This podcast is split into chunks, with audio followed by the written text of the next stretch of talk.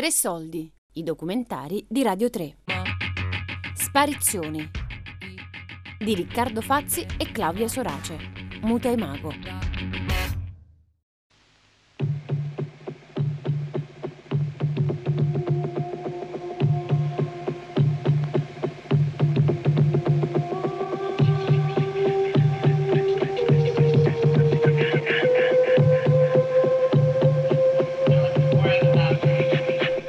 Sparizioni, un programma di Muta e Mago. Ogni puntata una lettera spedita ad una persona amica da un luogo remoto, dove Riccardo Fazzi e Claudia Sorace hanno deciso di sparire. Ospite della settima puntata, Anna Maria Aimone.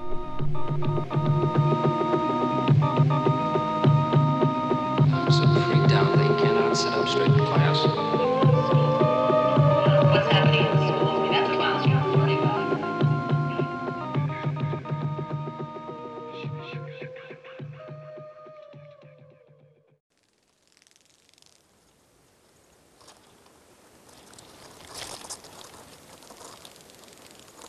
Martedì 9 marzo 2021 Cara Anna Maria, ti scrivo dalla terrazza di una delle più belle ville delle Hollywood Hills, al 6233 di Mulholland Highway.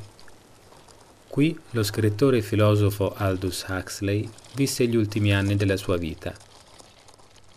La terrazza, in realtà, è un delicato sistema di giardini pensili che dal portico della villa digradano dolcemente verso il basso fino ad arrivare a una grande piscina. Da qui la vista è incredibile. Si vede l'Hollywood Lake, la grande Los Angeles e in fondo, sotto a un velo sottile di nuvole rosa, il mare.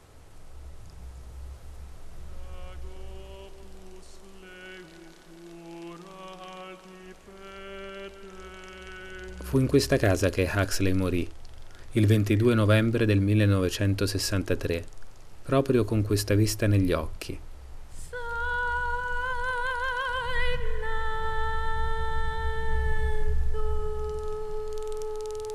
Ti leggo alcune pagine dal diario di Laura, seconda moglie di Huxley. La donna racconta gli ultimi minuti di vita dello scrittore, che da tempo aveva deciso di sparire dal mondo, chiuso nel suo paradiso privato.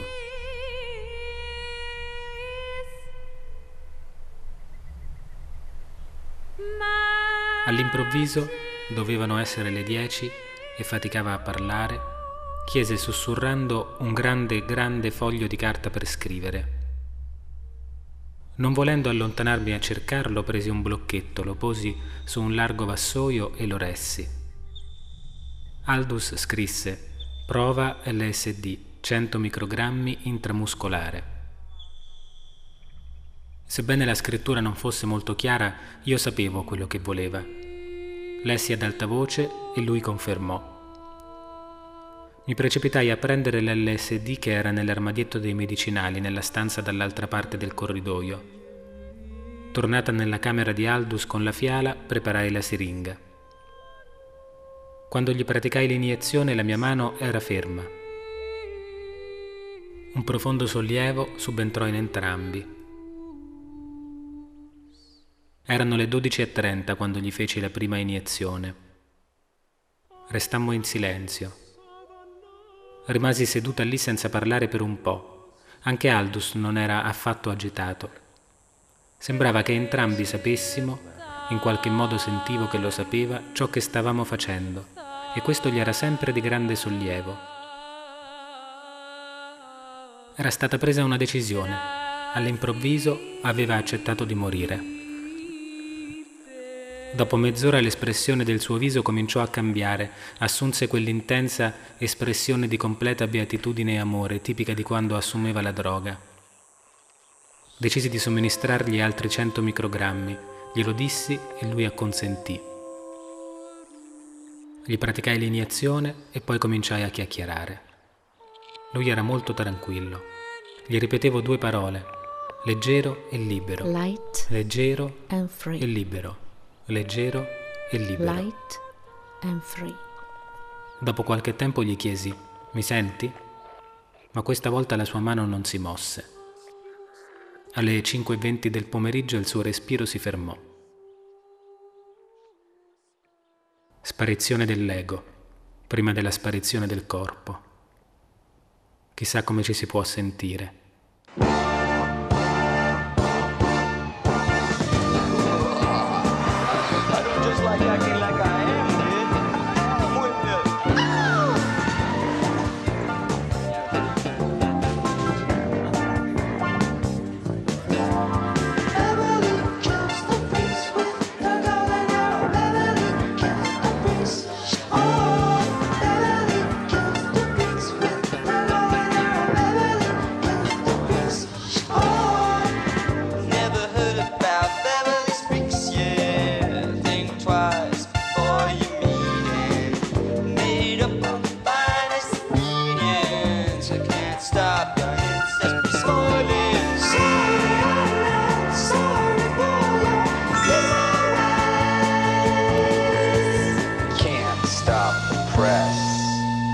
Huxley viveva a Los Angeles dal 1939, anno in cui era fuggito dall'Europa.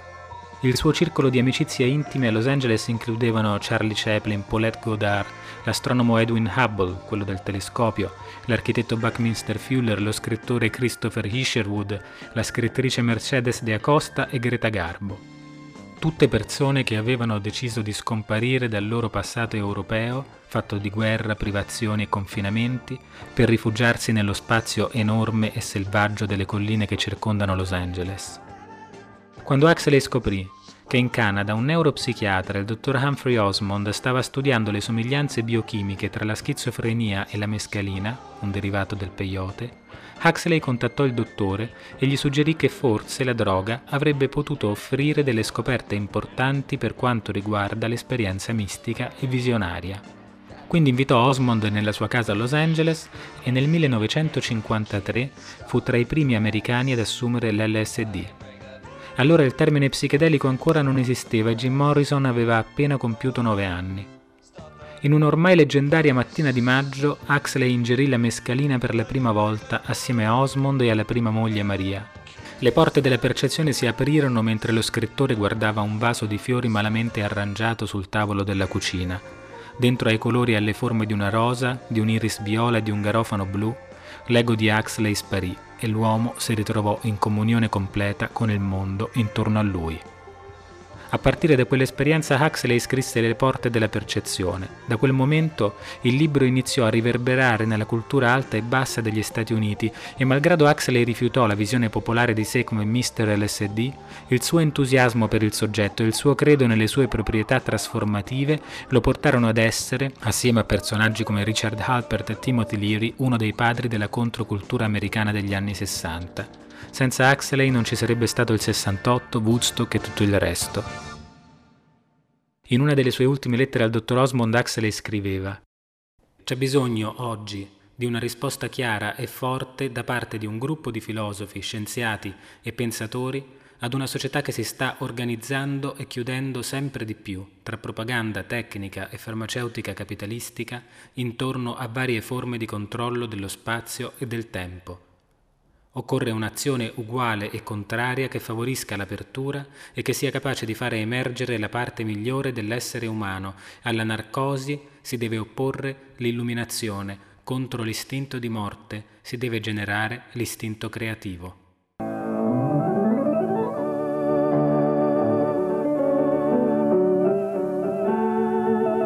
And now for the next 30 minutes, as the world turns. From Dallas, Texas, the flash, apparently official, President Kennedy died at 1 p.m. Central Standard Time, 2 o'clock Eastern Standard Time, some 38 minutes ago. Vice President Lyndon Johnson has left the hospital in uh, Dallas, but we do not know uh, to where he has proceeded. Uh, presumably, he will be taking the oath of office shortly and become uh, the 36th President of the United States.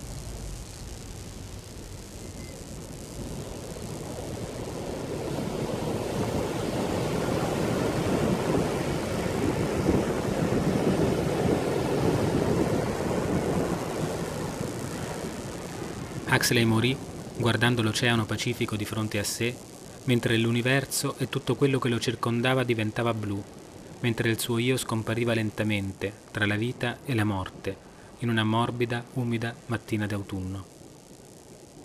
Cara Anna Maria, ti salutiamo con queste parole di Rebecca Solnit, tratte dal suo libro A Field Guide to Getting Lost, sperando davvero di riabbracciarti di nuovo presto.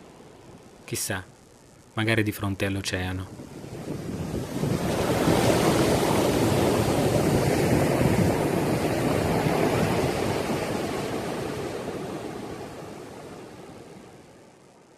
Il mondo è blu ai suoi confini e nelle sue profondità. Questo blu è la luce che si è persa.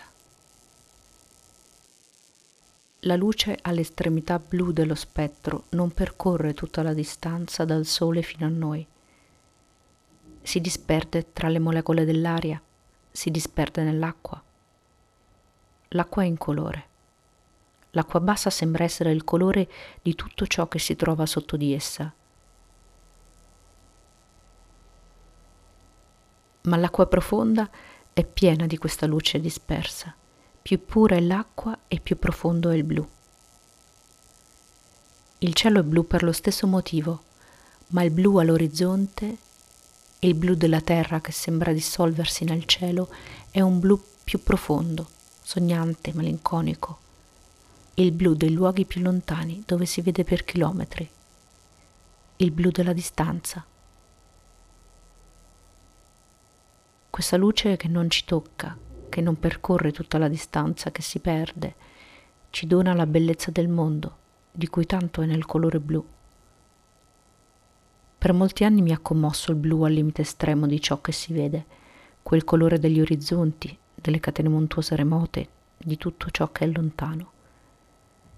Il colore di quella distanza è il colore di un'emozione, il colore della solitudine e del desiderio, il colore di là visto da qui, il colore di dove non sei. E il colore di dove non si può mai andare, perché il blu non è nel luogo lontano chilometri che sta all'orizzonte, ma nella distanza atmosferica tra te e le montagne. Il desiderio, dice il poeta Robert Haas, perché il desiderio è pieno di distanze infinite e il blu è il colore del desiderio per le distanze in cui non si arriva mai, per il mondo blu. Alcune cose le abbiamo solo finché rimangono perdute, altre non si perdono solo finché sono lontane. Des fraises, des cerises, un baiser d'ange au printemps. Mon vin d'été à toutes ces saveurs en même temps.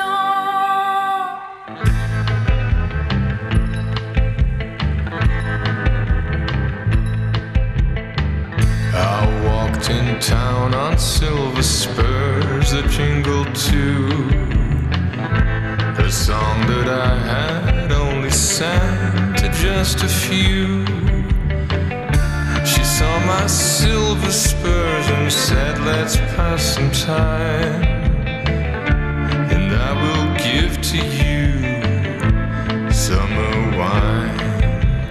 Mm, summer wine. Sparizioni di Riccardo Fazzi e Claudia Sorace. Muta e Mago.